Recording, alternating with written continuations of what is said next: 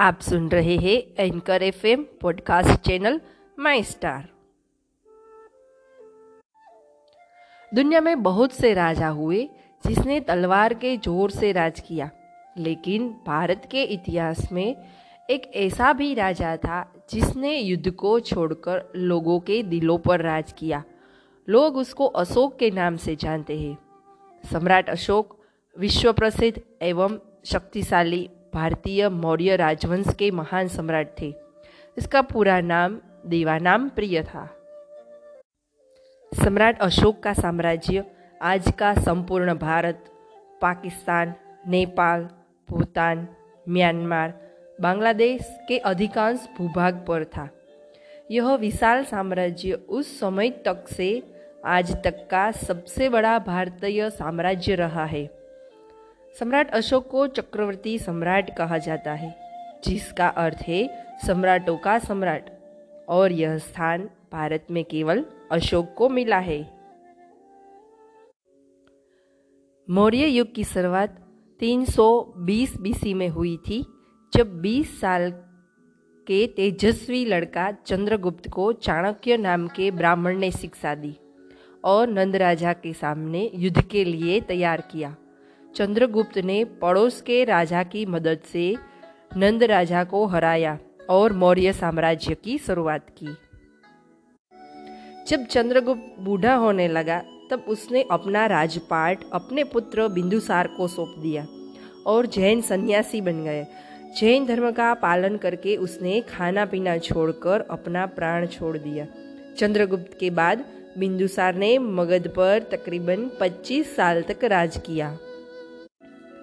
फिर उनके बाद उनके बेटे अशोक ने 273 बीसी में मगध की राजधानी पाटलिपुत्र में उनका राज्याभिषेक हुआ और वे राजा बने। मगध की पड़ोस का राज्य कलिंग, वर्तमान का ओडिशा राज्य, जबकि उस समय स्वतंत्र था।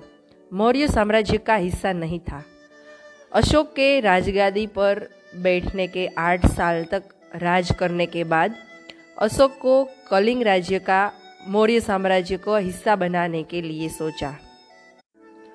कलिंग राज्य, जिसके पास भारी भौतिकी समृद्धि थी कलिंग की विशाल सैन्य शक्ति और समृद्धि के कारण अशोक ने कलिंग राज्य को मौर्य साम्राज्य का हिस्सा बनाना चाहते थे।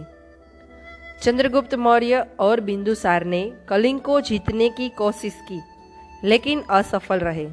यह एक भी कारण था कि अशोक कलिंग पर जीत हासिल करना चाहता था।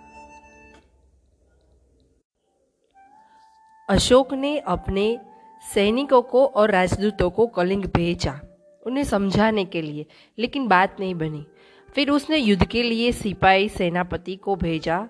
कलिंग की सेना ने अशोक की सेना को बुरी तरह से हरा दिया। तब अशोक ने खुद कलिंग पर चढ़ाई की।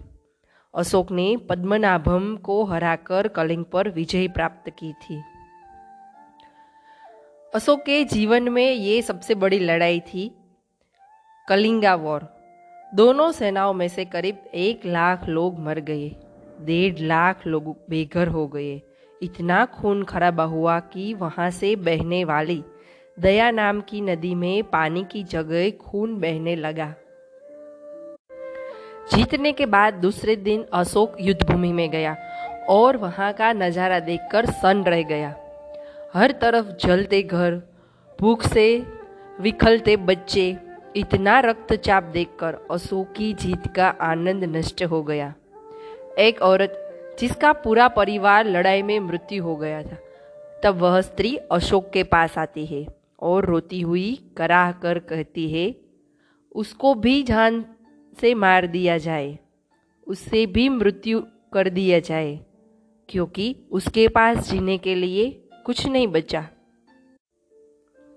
तब अशोक खुद रोने लगा, अपने आप से पूछने लगा, ये मैंने क्या कर दिया? ये मेरी जीत है या हार? ये न्याय है या अन्याय? कलिंग का युद्ध अशोक की पहली और आखिरी लड़ाई थी। इस युद्ध के बाद अशोक ने अपनी तलवार छोड़ दी और बौद्ध धर्म ग्रहण कर लिया। इस युद्ध ने अशोक की अंतरात्मा को झकझोर दिया और उन्हें पूरी तरह से कुचल कर रख दिया।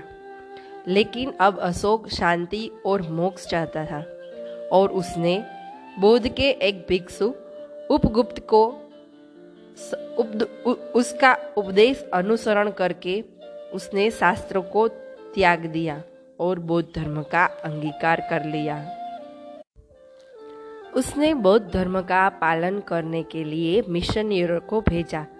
उसके बाद 36 साल तक अशोक ने शांति, प्रेम, मानवता, अहिंसा और समृद्धि के इन माध्यमों से मौर्य साम्राज्य का नेतृत्व किया। अशोक के बारे में कुछ ऐसी ही रोचक बातें हम अगले एपिसोड में देखेंगे। Jai Hin